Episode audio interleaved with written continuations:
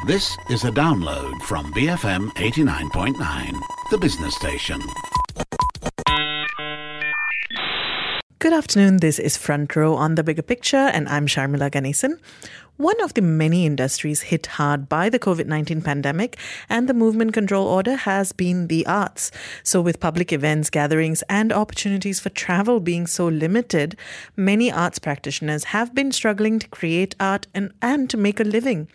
This situation is further exacerbated in Sabah and Sarawak, where the lack of access, connectivity, and accessibility affects life beyond just the art sphere. So, as we honor Malaysia Day 2020, I thought it would be a good time to learn how the pandemic has impacted arts practitioners in Sabah and Sarawak. Joining me for this conversation are the co-founder of the Tuyang Initiative, Juvita Tatan Wan, and Emmanuel Chee, who is the former president of the Society of Performing Arts Kota Kinabalu, Sabah. Thank you for joining me, guys. Thank you for having us. Thanks. Um, so maybe the best place to start would be for us to get a sense of the specific challenges in Sabah and Sarawak this year when it comes to the arts.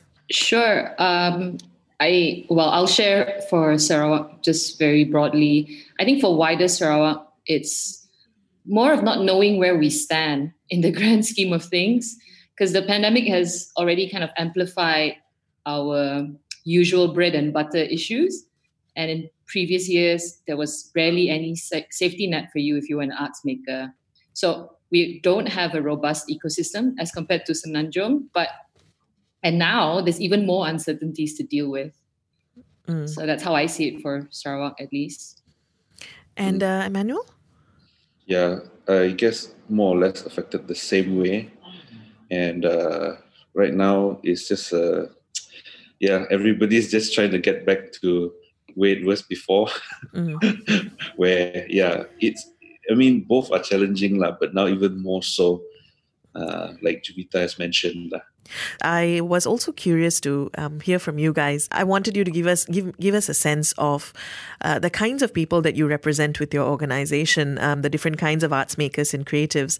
Uh, so maybe we can start with uh, Juvita and tell and if you could tell us um, who the Tuyang Initiative encompasses. Yeah, so we work with uh, primarily cultural practitioners from the Dayak communities, and Dayak is a blanket term for Borneo indigenous communities. Uh, so they range from 74 year old uh, masters to 23 year old singing storytelling um, practitioners uh, from various communities. So, uh, for geographically, we are our practitioners are based in combination of urban centers as well as uh, rural areas, um, and and it's been quite a quite a challenging time in order for us to regroup with everybody because of the MCO. But I think during the RMCO we managed to kind of get everybody back together again and and deal with with uh, digital related things uh, with uh, even our elder practitioners. Uh, so what we did recently was we kind of worked with them on maximizing their mobile phones. Uh, so most of them have a smartphone of sorts, uh, but they utilize it for really basic functions. So we told them, hey, you know what? Uh, if we ever get separated again and we are no longer able to uh, connect with each other this is what you could do. You know this is a you can start recording a video diary.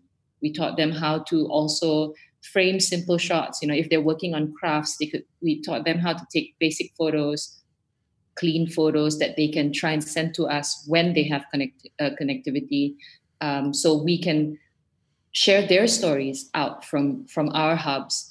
Um, and i think that's something that we we didn't think of of doing immediately, but because of the pandemic, that kind of sped up the entire process. So yeah, that's a just a little illustration of the, the people that we work with. Mm. And Emmanuel, what about the Society for Performing Arts KK? So Society of Performing Arts Kota Kinabalu Sabah is actually still there. I just finished my term as president, and uh, yeah, so at um, at what Sparks is is actually an organization that um, helps to showcase the local talents lah, and we try and help them to uh, get the platforms and that they need to be on, and also send them to where they need to be lah. So basically, it's also to um, connect from outside to the locals here. Lah. So whoever is keen on working with the locals here, uh, we get engaged also uh, numerous times of the year. But as of now, uh, we all know that, that, a lot of things didn't happen. We were supposed to do things with the U.S. embassy, um, but it didn't happen as well this year because of the MCO. Uh, but at the moment, like I told you earlier on, uh, a lot of things were on hold. One of one of the two things that um, got uh, held back was the KK Arts Festival. That is supposed to be a weeks long festival that I was actually planning to do this year, and uh, but uh, and also uh, KK Jazz Festival, which runs for two days, uh, two two nights uh, normally each year. But yeah, uh, because of the pandemic, all this got affected, and we couldn't do any of those. And um, so we are, yeah, trying to think of other ways to do things that which is now the the best option that we have is actually going online with it. So we're not sure uh, what's going to be uh, what's going to happen as of now because we're just toying with the idea at the moment, and uh, you know some people feel that you know uh, everybody's going online. Why should we follow this and that? You know, but at the same time, you know, it's the best thing that um, we have at the moment.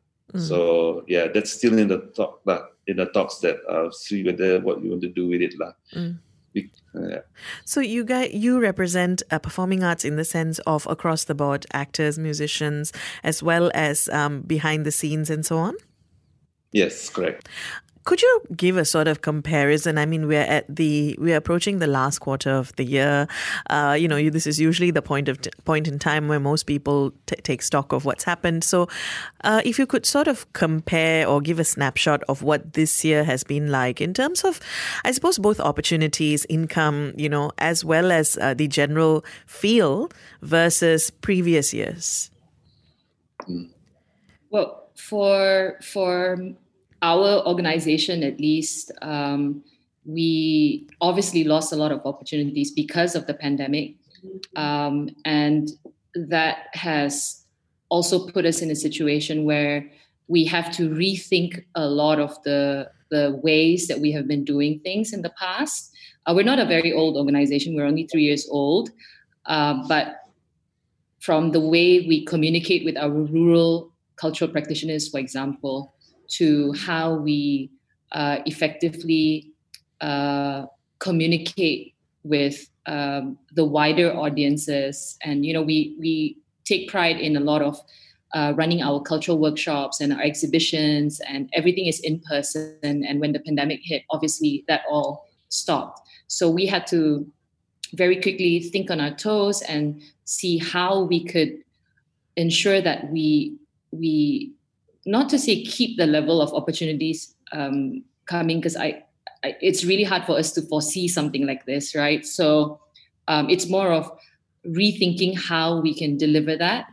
Uh, so yeah so i mean uh, like for ex- one of the big things that was that was supposed to happen for us this year was a tour. We were supposed to go to um, uh, to japan and singapore with our our musical theater kalunan but when that stopped, we had to quickly go, okay, how else can we deliver this to an existing audience that's ready to see us? So we had to think about uh, potential of doing a virtual edition. And then how do we do that uh, with limited uh, resources and infrastructure here in Miri? Mm. So there was a lot of a lot of moving parts that we had to work with and make do, uh, as opposed to the opportunities that have that um, our peers might have in KL, for example. You know, there are a lot of uh, avenues in terms of venues. You've got production guys who are always ready to to to come and help out, uh, but we don't have that luxury here, uh, especially here in Miri. Uh, yeah, for for my side, at least personally, what I can see uh, that affected the most is actually um, events lah events that uh, were supposed to happen this year like uh, KK Arts Festival, KK Jazz Festival, and all that. All that went down the drain yeah, because of the uh, COVID nineteen, and because of that, a lot of um, plans were held back, and you know, there's so many uncertainties. And for for me personally, um, jobs I had, uh, you know, I had few lined up uh, earlier this year and I was supposed to travel for that to KL, uh, to Philippines, to Hong Kong. But unfortunately, due to the pandemic, you know, everything got held back. And I think I'm not the only one lah, who can now this. Um, the rest of uh, everybody lah. If you go downstream, everybody was affected lah. Uh, all the artists, the uh, promoters, agents, people who are in logistics, people who are in uh, doing the uh, production, everybody got affected. So mm. I'm part of that. Uh, yeah. Um, I think it, it's maybe quite apparent to to a lot of people outside of the arts industry why the MCO was tough because um, you know nobody could go out, there were no shows, no public gatherings, and so on. Um, but now that it's in the we're in the RMCO phase, and also performances are being allowed. Um, you know, sh- gatherings are being allowed with social distancing. Have things changed or improved? Yes, things have definitely improved. Um, at least for what I do here in my hometown in KK. Uh, so one of the first few things that we started was to try and save a live venue, um, which was uh, it's called Mars KK Live. So we believe that this place uh, needs to sustain until times gets better lah. But by what we had in plan was actually just to do a live stream out of the venue instead of every week. Uh, like before the lockdown, people would go and attend lo- uh, the gigs. So what we did was we just streamed out the band live. Each band, uh, each week we have one band, to stream out about 40 minutes to an hour and we open up the lines for donations uh, just to try and save the venue. La. So for me, it was very uplifting because finally I had access to live music. Uh, first, on the first episode, I almost cried because I forgot how how what how it meant uh, what it meant for me la, to be around live music and the people that goes behind the scene and stuff like that. So and we see a lot of uh, people doing uh, more live streaming out of uh, beautiful locations now, like um, in around KK. And uh, yeah, people are even like artisan markets are starting up again uh, now. And but of course with the SOPs and stuff like that lah. Mm. And of course the crowd and the vendors were not as much as before, but at least there's some sense of the all normal coming back in slowly lah. Yeah, I think um, there is some semblance of normalcy, I suppose, but people are generally uh, still cautious. And I think um, for uh, arts organizations like ours, we we tread carefully because uh, you know it's not just about protecting um, the people who come and and and uh, to protect the audience. It's also about protecting our practitioners and ensuring safety all around. So uh, so yeah, we're still we're, we're still finding ways um, in order to be more um, to be more functional in a sense.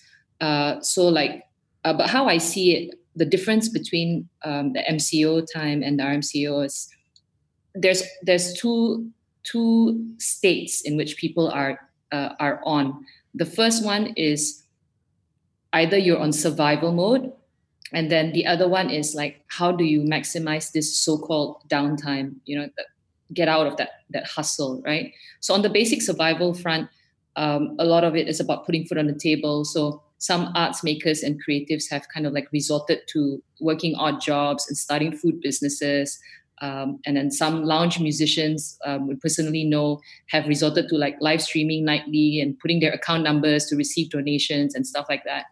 Um, and then about like from on the point of maximizing the downtime uh, that's this is obviously assuming you have digital connectivity. Mm. uh, there's a lot more digital forums on a national and regional uh, level in which our arts practitioners can get involved in from this side of the country you know in normal times we would be asked to travel to kl to participate in these dialogues or sometimes we have to contend with our Semenanjung counterparts for space in regional ones, you know. So instead, this time around, uh, everything's virtual. Uh, even in this RMCO phase where things are seemingly getting better, there's still a lot of conversations that can be had virtually.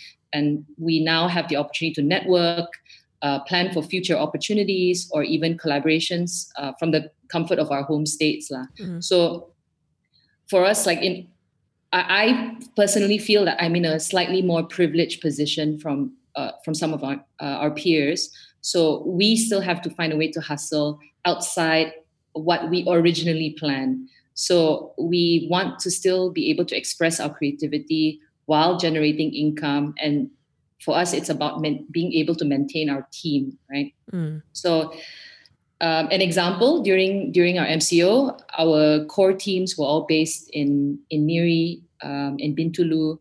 Uh, so we have weekly virtual meetings where we we just kind of sat around and talked about we, we didn't want to talk about the state of the world because obviously that's not going to change and it's not going to do anything for us so instead we started reflecting on vast open spaces in our kampong. Like we were just imagining what would it be like if we're back there like how we could just walk around and there's no limitation. We could still go and mandi sungai you know it's not going to be a, a problem. And uh, thinking about stories by our elders. And that's when we decided at that point was when we kind of like, hey, you know, we might be onto something here. Uh, so we just that's when we decided to translate our folk stories into English, and uh, even thought about sharing reflections expressed by our elders during the MCO. You know, like this is something that even they found a little jarring and and very different. Mm. And we put all these things on our website, and because response on the folk stories was so great, we decided to put a little story and coloring book together, right? So we called it Dayak Lore and we opened it up for pre order. And it traveled. It really traveled because of digital connectivity. We had orders from the UK, Australia, Singapore, around the country. And we had, at that point, we had zero knowledge on how to come up with a book. But we found a way in the comfort of our homes and then and we did and we produced the book so now it's officially out fast forward now it's officially out and in a limited quantity and it's available for purchase on the website so it's it's not to say that everything is hunky dory mm. and there is no real going back to normal but we needed to i think that time kind of gave us the chance to to reevaluate a lot of the ways that we were doing things and how we were never really looking at digital as a real tool as opposed to just communicating and how do we integrate it into the process of us uh, delivering as arts practitioners and stuff like that. But that time kind of i wouldn't say push us into a corner but it definitely gave us the time to really think about it. Right. I'm speaking with Juvita Tatan Wan of the Tuyang Initiative and Emmanuel Chee from the Society of Performing Arts Kota Kinabalu Sabah about the impact of the COVID 19 pandemic on arts practitioners in Sabah and Sarawak. We'll be back after a short break. You're listening to Front Row on the Bigger Picture, BFM 89.9. Welcome back. This is Front Row on the Bigger Picture, and I'm Sharmila Ganesan. I'm speaking with Juvita Tatan Wan of the Tuyang Initiative and Emmanuel Chee from the Society of Performing Arts Kota Kinabalu Sabah about the impact of the COVID 19 pandemic on the arts practitioners in Sabah and Sarawak. So, um, since both of you brought up this idea of the digital, um, digital, I suppose opportunities, but the limitations are also a reality, right? Because yes. um, what's happened during the pandemic is that because physical performances were not able to be done, many arts makers have turned to the digital space, both to be connected as well as to present the works. Do you see this being a possible way forward? I know you ex- you mentioned some of the initiatives that you guys have already been doing, uh, but in terms of also the feasibility, the challenges, um, what are some of those? I think digital is a great tool to a certain degree, uh, depending on who, where, what is being created, or or how it's presented. I mean, for filmmakers or some established musicians, they this is a great chance to to work at personal engagement with the audience in ways in ways like never before, right? Um, and I think this would kind of be the expectations of audiences moving forward, especially during that stretch in which everyone was locked down. Um, also, generally, I think makers, creators are no longer geographically bound, so they could possibly reach a much wider audience. Uh, but I, I personally don't think anything can replace experiencing the arts live. I don't think, not yet anyway. I can see Manuel um, doing two thumbs up. yeah, so I think, uh, yeah, I mean, there is no replacement to that feeling of, of feeling um, live music you know experiencing that live or or being in a in a theater space and and hearing it and sensing it's part of the entire experience. So i think yeah digital yes to a certain degree. Um, i guess there will be innovations in how we will be presenting our work because of this time. Uh, but for now i think the beauty of the arts is is what it makes you feel as you experience it in person right? So i think that's something that's really hard to replicate mm. uh, at this point of time. I feel you're going to agree 100% emmanuel you totally took 100% of my words yeah i mean yeah like it's an experience that you need to be at a live venue to experience like, the the ambience the energy of the room or the, the, the venue or the field, the open field or a stadium. It's just something that I think nobody can fully explain. Uh, you yourself, you need to actually be there uh, to experience this, uh, what she's trying to say. lah. And um, yeah, I missed that. That's why I almost cried when we did the, the stream the first time. Yeah. But what about questions of um, questions of the basics that you need to be able to get onto the digital space? Things like Wi-Fi, things like um, the tools. You know, a phone or a laptop, uh, a modem. Uh, you know, are these things that are easily accessible to everyone that is in the arts ecosystem? Definitely not in equal parts. so, like for us in the urban centers, we definitely have it better. Yes, great, questionable, but good enough. And we have been masters of make do for a while now. So, um, uh, I mean, we we basically get creative with how we do it, and uh, and it is coming from from be trying to survive and and trying to convey a message the best way we can. Sometimes we hit, uh, sometimes it's a hit, sometimes it's a miss, but it's from trying that we're able to to come up with with solutions. Uh, but having said that, I mean, these are issues like we're talking about infrastructure, we're talking about um, tools and stuff like that. It's it's not something that everyday Joes like us um, can solve. You know, it's something that um, something that that needs to be looked at um, more holistically into uh, what the needs are, and not just for the arts. It's it's across it's it's basic um, necessities, you know, um, for for a lot of people. Mm.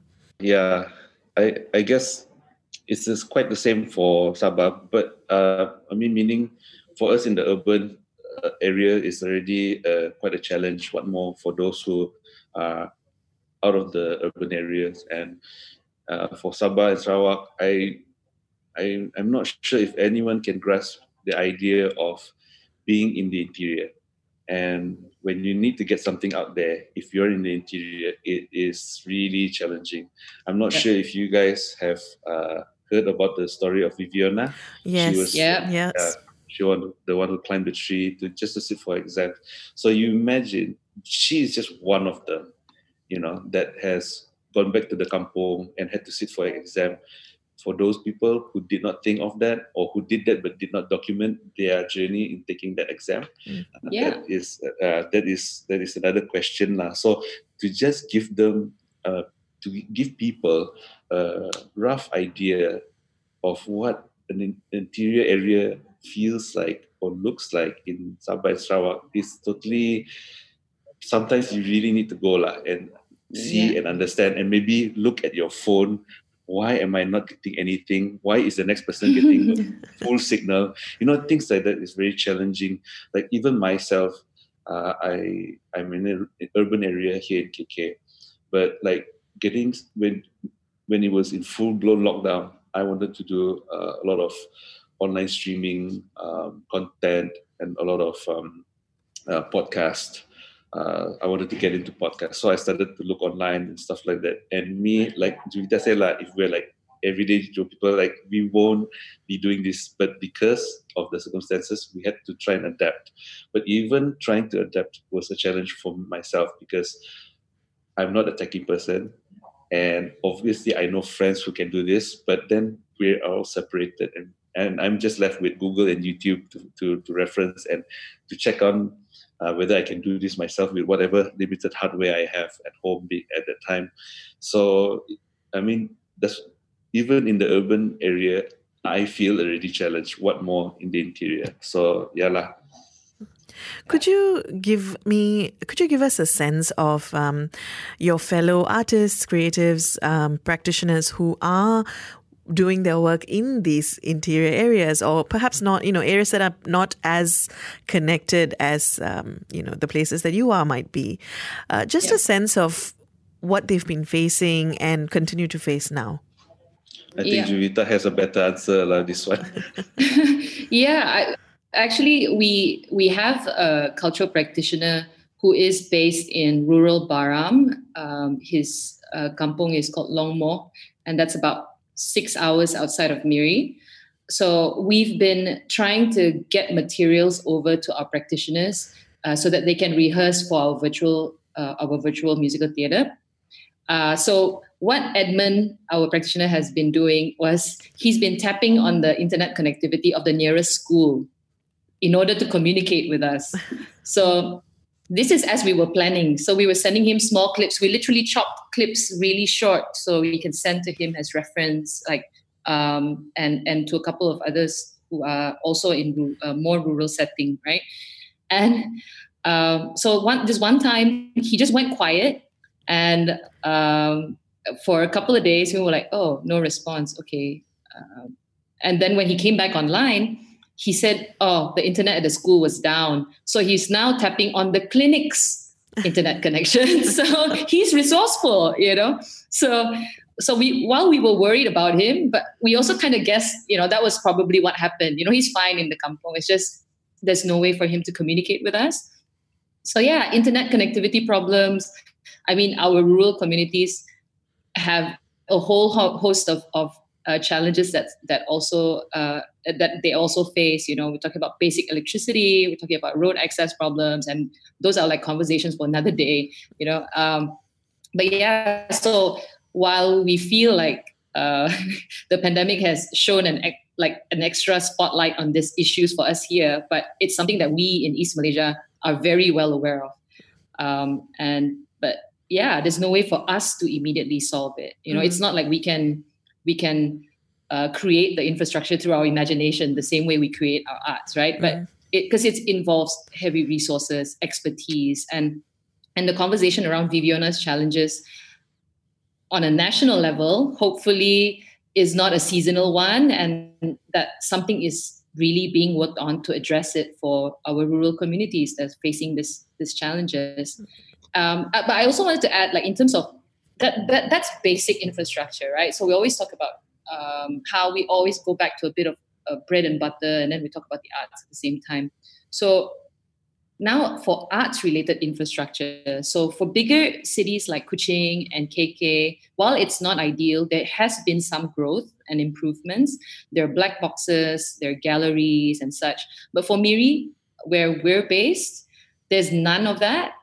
Uh, we're, and we're technically a city. Yeah. Right. So so for us, we again have to get really creative, get really resourceful in figuring out how or where to put our exhibitions, how to film our musical theater, and so that we can stage it to the world, you know, and we have to make do. And that's that's something that seems to be the, the, ongoing theme for the year. We're getting more uh, creative and resourceful um, in a in a yeah resourceful. That's it. Mm. Now, there have been, of course, um, various grants and assistance programs that have been rolled out by the government for, uh, you know, and some of them are specifically for those in the arts. Um, have these been effective when it comes to practitioners in Sabah and Sarawak? For uh, personally, for for me, I think some of the initiatives are getting into the urban centers of East Malaysia. Um, like the ones administered by Cendana, for example, because they've started um, road shows and, and awareness programs uh, the past year or so. So, like even for us, we applied for the quick and small create now funding, which is just a, a quick a quick uh, plug uh, for us to transform our existing art forms into something that can be utilized on digital. Uh, but not all artists and creatives in um, Sarawak have equal access and opportunities to do so. They're not necessarily tapped into this ecosystem for various reasons. Mm. Um, obviously, not just internet connectivity, but also in being able to articulate their needs, uh, because a lot of times it's coupled again with bread and butter issues, you know. So that will take precedence over art creation, for example. So they might they might head off and do something else in the meantime. Uh, so yeah, that's that's how I feel about the grants and assistance.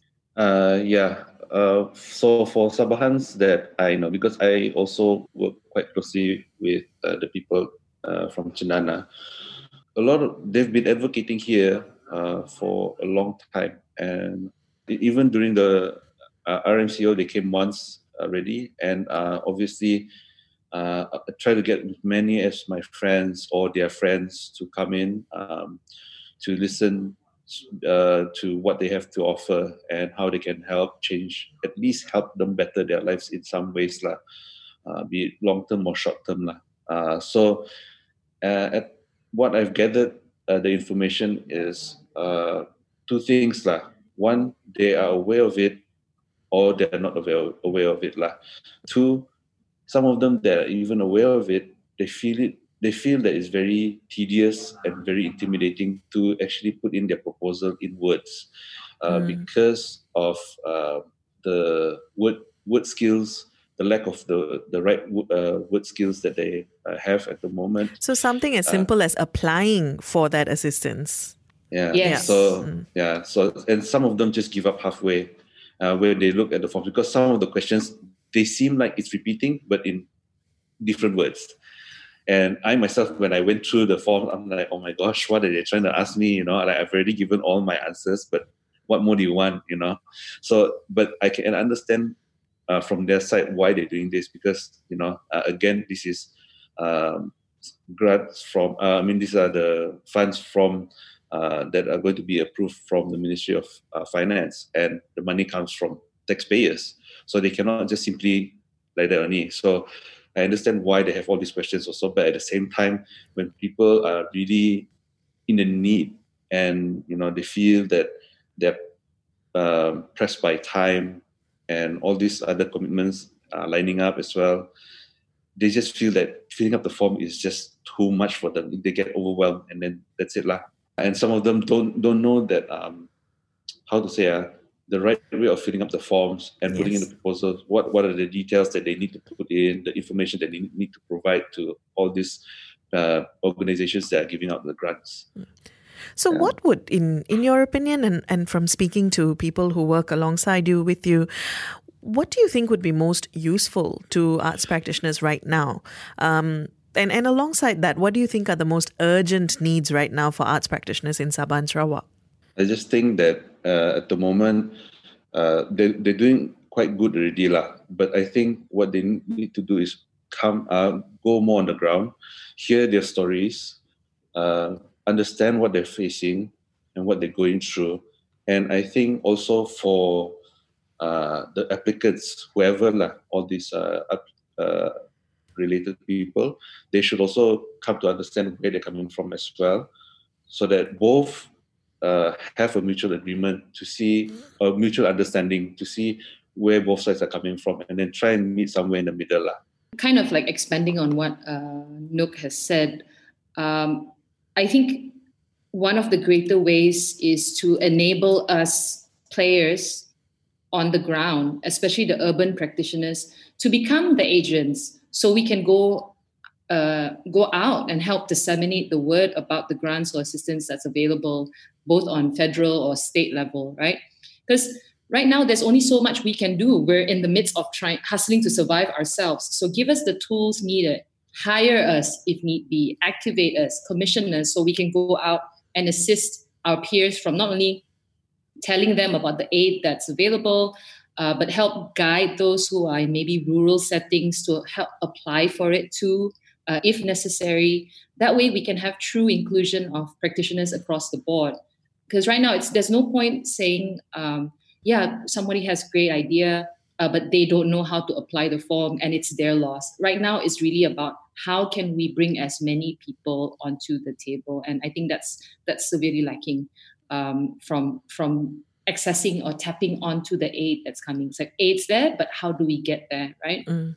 And and secondly, like from I, I feel that the private and public sector should also explore using the social procurement model in acquiring services from from art practitioners. You know, either like commissioning artists at a city council level to beautify the city, or bringing on board I don't know pub musicians who lost their daily job, perhaps to explore as sessionists for recording or composition jobs. Because that way, not only do the art practitioners exercise their core strengths, but they are also in a way upskilled and they gain employment of some sort. There's also a lot of underutilized spaces because of the MCO and the RMCO. Uh, so I think uh, both government and maybe private sector could explore opening it up to artists or creators to utilize the spaces for cheap or free, right? So that way, the spaces come alive and potentially new work can be developed. Uh, can be developed. And just to wrap up, um, I wanted to ask you what you would say is the most pressing need or, or most urgent need right now when it comes to the arts practitioners in, in Sabah or Sarawak. The way I see it, uh, they are they are the low hanging fruits that I just mentioned. Like you know, if if we need if we want our practitioners to be able to access um, the the grants or assistance that's available, enable us to to go out and do that for them. Like we have successfully gotten the grant from cendana right? So we are able to then guide our peers on how to do it.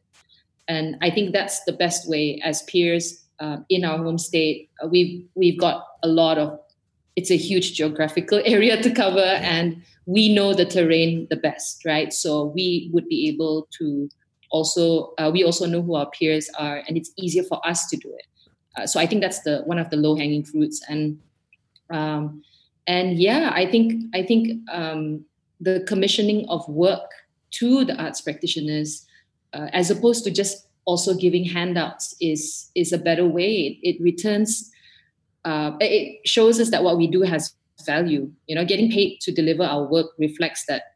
Um, reflects that we have that value and it's much better than just just taking aid for the sake of it and enabling spaces for us will give us that that sense of pride too. So we can continuously strive to create work and and continue as opposed to thinking that you know this is this is the end of the road for me. Mm.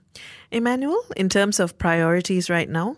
I think for me um, what i realized during even now uh, since this whole thing happened that because i'm a freelancer uh, when it comes to uh, entertainment uh, I realized that I didn't fit in in a lot of places where the grants were given out because I'm not an artisan, nor am I a songwriter of sorts. So I I didn't really fit in. You see, so like for people like me, uh, we are actually in the gray area where people really don't know. Uh, I, I, mean, when uh, what I mean to say is, there isn't a guild for us as well or an association or whatever that takes care of us freelancers. Uh, you know, when we say freelancing, we it's it's a lot lah, uh, from sound, lights, staging, uh, what have you, um, and we realize that hey, all these people, as long as they can sing or they can play music or they can draw or they can do some digital design, they're pretty much covered already. They all they need to do is just work towards it. And then we realize that there's nothing really out there for us. So I think uh, from and few of us realized this, and I think uh, a few friends in KL have actually initiated to uh, try and get one going lah. But I'm not too sure what's happening at the moment. But I think uh, it, it feels like we were forgotten in a way.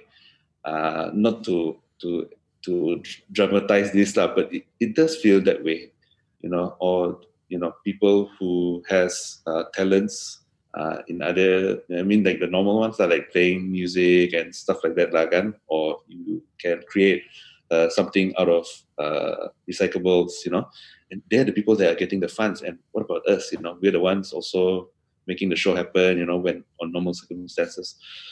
So yeah, so I think hopefully uh, that goes somewhere and something happens because actually, if it wasn't for this pandemic, this thing wouldn't have happened. We wouldn't have realized this as well. Mm. So yeah, I think uh, that should be addressed also lah quite soon. And like Juvita said lah, you know, handouts are very good to go with as well. Uh, but I guess in, in doing so, uh, it needs to be apa ni? Uh, how do I put it? Uh, done in the proper way lah, not just simply you know. In a sustainable Uh, way. Yeah, also yes, correct. Well, thank you so much, Emmanuel. Thank you, Juvita. Thank you Thanks, for thanks, having me. Sharmila.